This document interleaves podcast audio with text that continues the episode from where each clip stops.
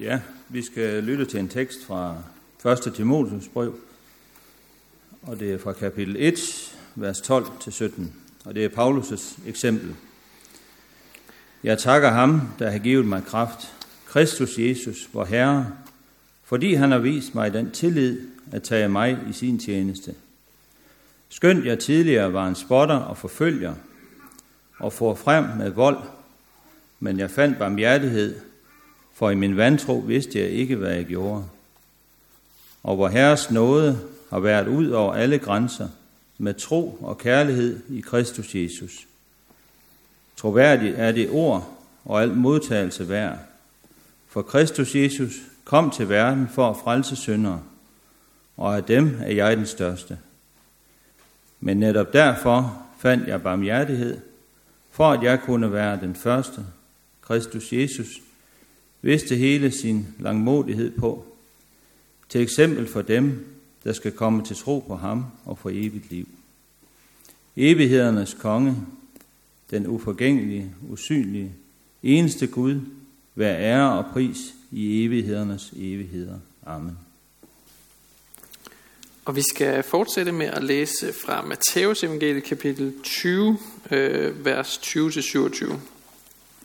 Det lyder sådan her.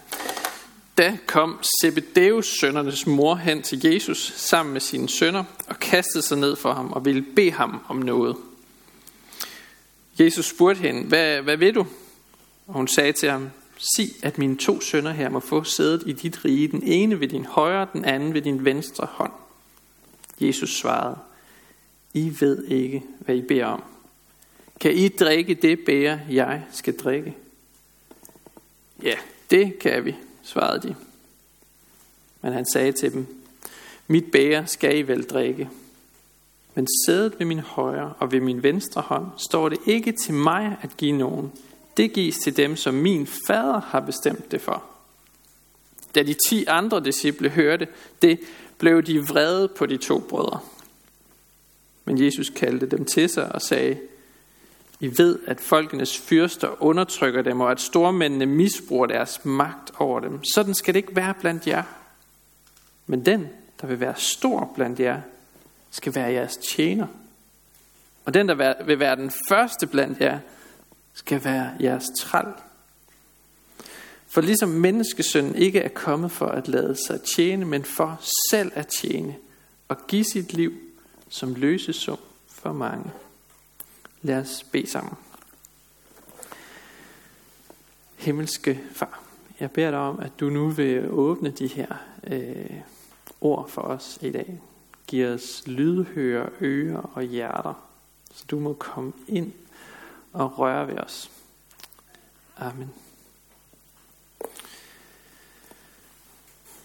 Vi har en, øh, en fascinerende tekst foran os i dag. Øh, det er sådan, at Jesus han lige umiddelbart inden har fortalt sine disciple, hvad der skal ske, når de kommer til Jerusalem. Han øh, har fortalt dem om, at øh, han skal dømmes til døden. Han skal hånes, piskes, og til sidst skal han korsfæstes. Det er altså lidelse og spot og død, der venter ham. Men det er ikke helt som om disciplen har forstået, at det er det her, det handler om. Fordi umiddelbart efter, så kommer der de her to disciple. Og jeg tror ikke, det er fordi, de er dumme, eller... Det, det tror jeg faktisk ikke. Men jeg tror, de er meget menneskelige. Fordi det er de kategorier, som vi tænker med. Vi tænker om magt, tænker i, spørg- eller i kategorier af autoritet. Det er de her to Zebedeus sønner, Johannes og Jakob, Jesus han taler med. Øhm, de er sønner af Salome, øh, som er Jesu mor Marias søster. Og det vil sige, at de her to brødre, de er faktisk Jesu fædre. De blev kaldt tordensønnerne. Tordensønnerne. Jeg ved ikke, hvem I vil give sådan et navn, øh, sådan et kælenavn, men jeg forestiller mig, at det er sådan nogle ret ildre typer. Øh, nogen, der har, der har ordet i deres magt, og som ikke er blege for at sige deres mening. De har formentlig også været de yngste i discipleflokken. Johannes, han er i hvert fald den af disciplene, der ender med at leve længst øh, af de 12.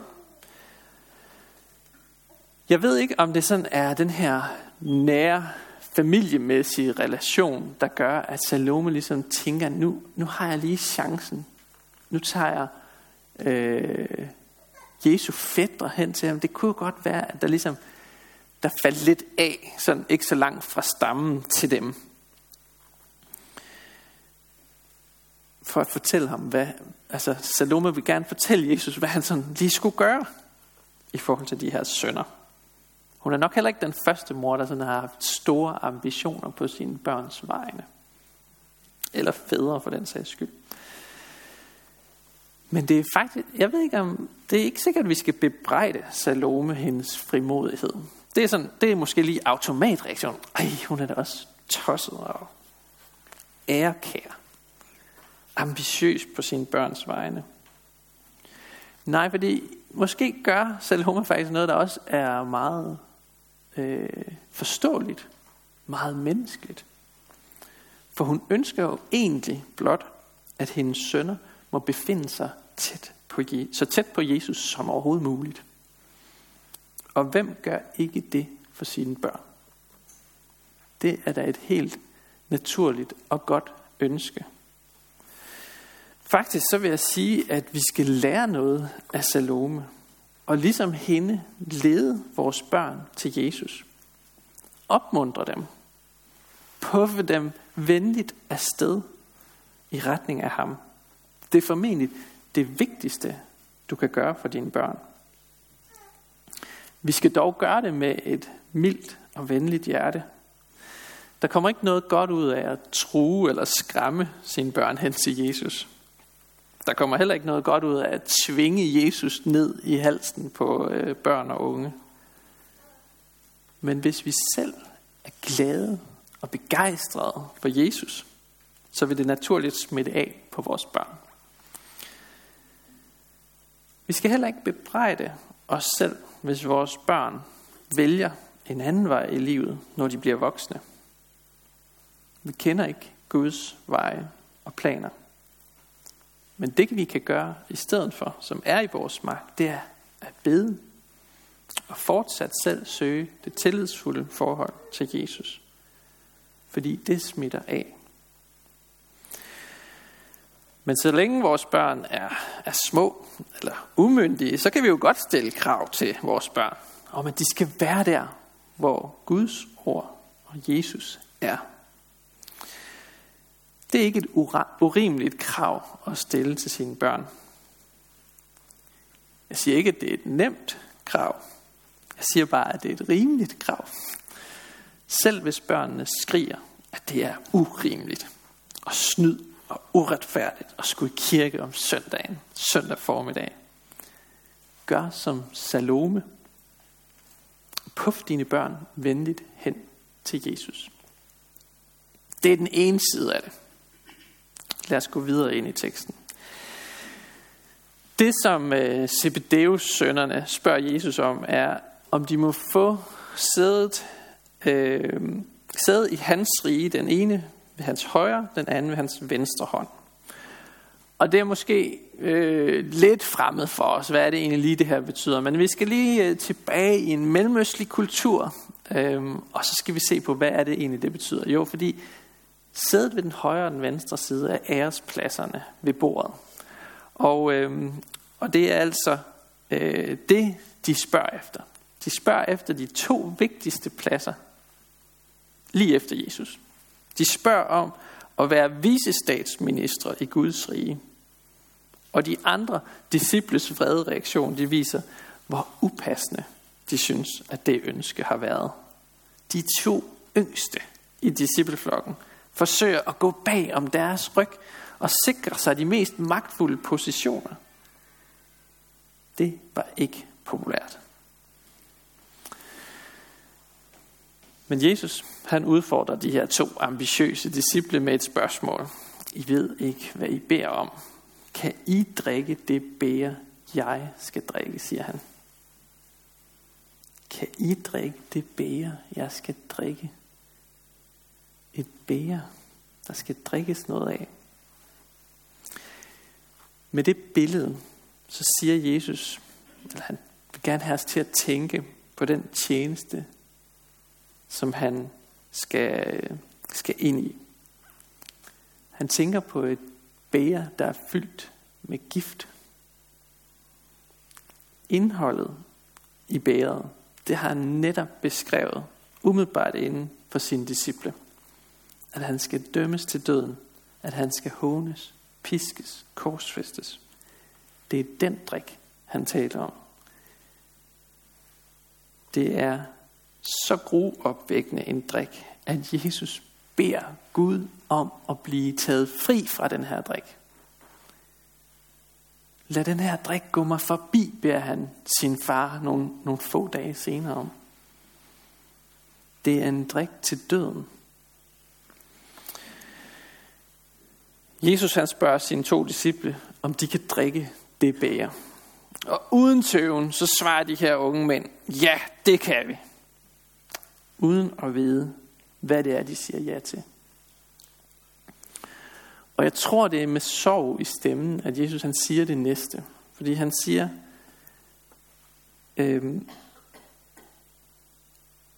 ja, I skal faktisk smage den drik, jeg skal smage. Det var sådan, at mange af Jesu disciple faktisk endte med at øh, blive forfulgt for deres tro. De måtte øh, gå i gennem mange lidelser, og øh, nogen blev pisket, nogen blev sat i fængsel, nogen blev øh, direkte slået ihjel. Peter blev korsfæstet, ligesom Jesus. Jeg tror, det er det, Jesus han tænker på her, når han siger, ja, I skal faktisk smage en lille del af det bære, som jeg også skal drikke. Selv i dag fortsætter forfølgelsen af kristne verden over. Mit bære skal I vel drikke. Så det, de to disciple kommer, som, som de søger, er, det er jo egentlig, det er magt, og det er ære, og det er ophøjelse. Men det, Jesus han stiller dem i udsigt, det er afmagt og vandære og ydmygelse. Det stik modsatte. Og det er fordi i Guds rige, der er verdens kategorier, de er ligesom vendt på hovedet. Det handler ikke om at være i, om at, at herske over andre, men det handler om at tjene, siger Jesus. Han siger faktisk, at han selv er under autoritet. Han kan faktisk ikke give pladsen ved hans højre hans, til hans venstre side. Det er noget, som Jesus er under autoritet i. Der er altså en højere autoritet over Jesus, nemlig faderen i himlen. Vores himmelske far. Og med det minder han os om, at det er et sundt forhold at være i under autoritet. Under Guds autoritet. Og så begynder Jesus at tale om øh, denne her verdens øh, herskere. Han siger, at øh, verdens mægtige, de har tendens til at misbruge deres magt til at undertrykke folkeslagene. Og så siger han, sådan skal det ikke være blandt jer i kirken. Blandt Guds folk, der skal det ikke være magt, der driver os. Fordi magten, den tilhører Herren. Vi er under hans autoritet. Vi søger ikke Jesus for at få del i magt, men for at få del i hans lidelse, død og opstandelse. For det var netop det, Jesus kom for. Det er ikke ret tit i Bibelen, der står, hvorfor Jesus er kommet. Og hvor han selv sætter ord på det. Jeg tror, det er en 4-5 gange. Og det her det er den ene af gangene. Og han siger sådan her, menneskesøn, han taler om sig selv med, med udtrykket menneskesøn. Menneskesøn er ikke kommet for at lade sig tjene, men for selv at tjene og give sit liv som løsesum for mange. Det er et godt vers. Det er et virkelig godt vers at, øh, at tage ind over sig. Det er det, Jesus han er kommet for at gøre. Han er ikke kommet for at lade sig tjene. Han er kommet for at tjene dig og mig ved at give sit liv. Vi skal bide mærke i, øh, i to af de ord i, den, i det vers. Det ene det er at tjene, og det andet det er ordet løsesum. Lad os se på det første ord. Jesus er kommet for at tjene.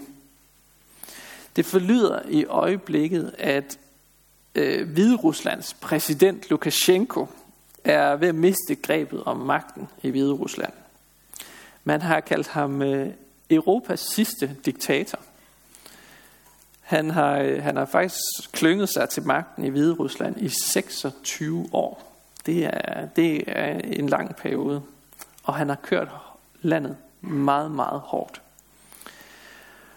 Og det er ikke fordi, jeg vil være politisk eller noget, men jeg vil mene, at den her slags undertrykkende, det er den her slags undertrykkende fyrster, som Jesus taler om. Diktatorer, de kommer til magten, fordi magt er tiltrækkende, fordi den er besnærende, fordi vi har lyst til den. Og fordi når vi får den, så er den svær at give slip på. Men Jesus, han er ikke kommet for at herske som en diktator. Hans magt udøves i magtesløshed, under hån, under lidelse, under spot. Han gav afkald på magten og tog en tjener skikkelse på. Det er et vigtigt ord til os i dag. Det andet ord, vi skal lægge mærke til, er ordet løsesum. Øhm, det, det engelske ord for løsesum, det er ransom. Og øhm, for ikke så lang tid siden, der, øh, der lærte jeg det ord ved, øh, fordi mit ur, det firma, der hedder Garmin, øh, de havde været udsat for et hackerangreb, og så fik jeg sådan en mail øh, om, at de havde altså været udsat for et, øh, et angreb i form af ransomware. Og så tænker jeg, okay, det må jeg lige finde ud af, hvad det er. Ransomware. Det er et ondsindet computerprogram, altså en vi, computervirus, som øh, kommer ind i et netværk, og så krypterer den alle de data, der er. Og så øh, hackeren, han kan så ligesom forlange en løsesum for at befri de her data. Så i en hel uge kunne jeg ikke komme ind i mit ur, fordi det var blevet hacket. Og, og fordi der var en, der sad et eller andet sted og forlangte en løsesum for at få dataene frigivet. Det er egentlig et meget godt billede på det, Jesus han vil befri os fra. Vi er fanget i synden, og vi kan ikke selv gøre det godt igen. Synden den er som en, et ondsindet computervirus, der har hacket verden og os. Alle data de er blevet krypteret, og vi har ligesom ikke nøglen til at kunne lukke det op igen. Det eneste, der kan løse os fra syndens magt, er hvis der er en, der er villig til at betale den løsesum, der forlanges. Og dagens glædelige budskab er, at det er Jesus villig til. Det er lige præcis derfor, han er kommet. For at give sig selv som løsesum for mange. Så hvad kan vi sammenfattende sige om dagens tekst? Jo, lad os for det første ikke bebrejde Salome, men lad os inspirere lidt af hende og venligt puffe vores børn helt tæt på Jesus. Ikke for at de skal få magt og ære, men for at finde tilgivelse. Og så fortæller Jesus os, at han er selv under autoritet. Han lytter selv til faderen og adlyder ham. Selv når han beder ham. Når faderen beder sønnen om at drikke et bæger med gift. Og til sidst, så minder Jesus om, os om, hvorfor han er kommet. Han er hverken diktator eller undertrykker, men tjener. Han tjener ved at give sit liv som løsesum, som en ransom, der betaler den pris for livet, som vi ikke selv var i stand til at betale. Det skal vi takke ham for. Lad os bede sammen. Jesus, jeg øh, takker dig, fordi du ikke regerer som en nådesløs diktator, men som en barmhjertig tjener. Giv os sit liv som løsesum for os. Befri os fra magten, som omklamrer os, og giv os hver især en tjeners sind. Styrk os i indbyrdes kærlighed og udrust os med nådegaver til fælles gavn og opbyggelse, og lær os at række ud over egne behov. Vi beder dig for menighedens børn, både de fødte og de ufødte. Beskyt du dem og lad dem få lov til at vokse op i troen på dig. Vi beder dig for menighedens konfirmander og unge, for deres liv og vækst i troen. Vi beder dig for konfirmationen på lørdag. Vil du velsigne den dag og gøre det til en stor dag for konfirmanderne. Vi beder dig for ægteskabet og dem, der lever alene. Giv os din kraft til at leve efter din vilje. Vi beder dig for skærn by og omegn, at du, Jesus, må blive kendt, troet, elsket og efterfulgt. Vi beder for Niels Jørgen Fogh, menighedens vejleder, at du må styrke ham i hans arbejde og holde os alle fast på Bibelens grund. Beder dig om, at du vil være nær hos alle, der er ramt af sorg, sygdom og lidelse. Giv os mod til at være til stede og visdom til at lindre smerten hos hinanden. Hør os, når vi i stillhed hver især beder for en, vi kender.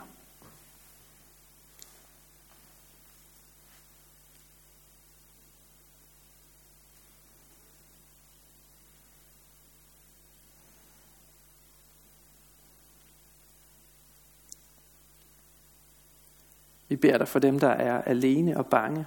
Vær du deres trøst. Vi beder dig for familier, som har det svært. Vær du deres glæde. Vi beder dig for syge, ældre og svage. Vær du deres styrke. Og så beder vi dig for din kirke. Lad budskabet om dig, Jesus, spredes over hele jorden.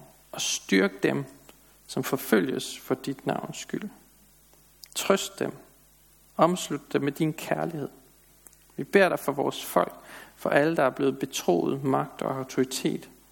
Hjælp både dem og os til at værne hinanden mod uret og vold, og kom så snart og gør alting nyt. Amen.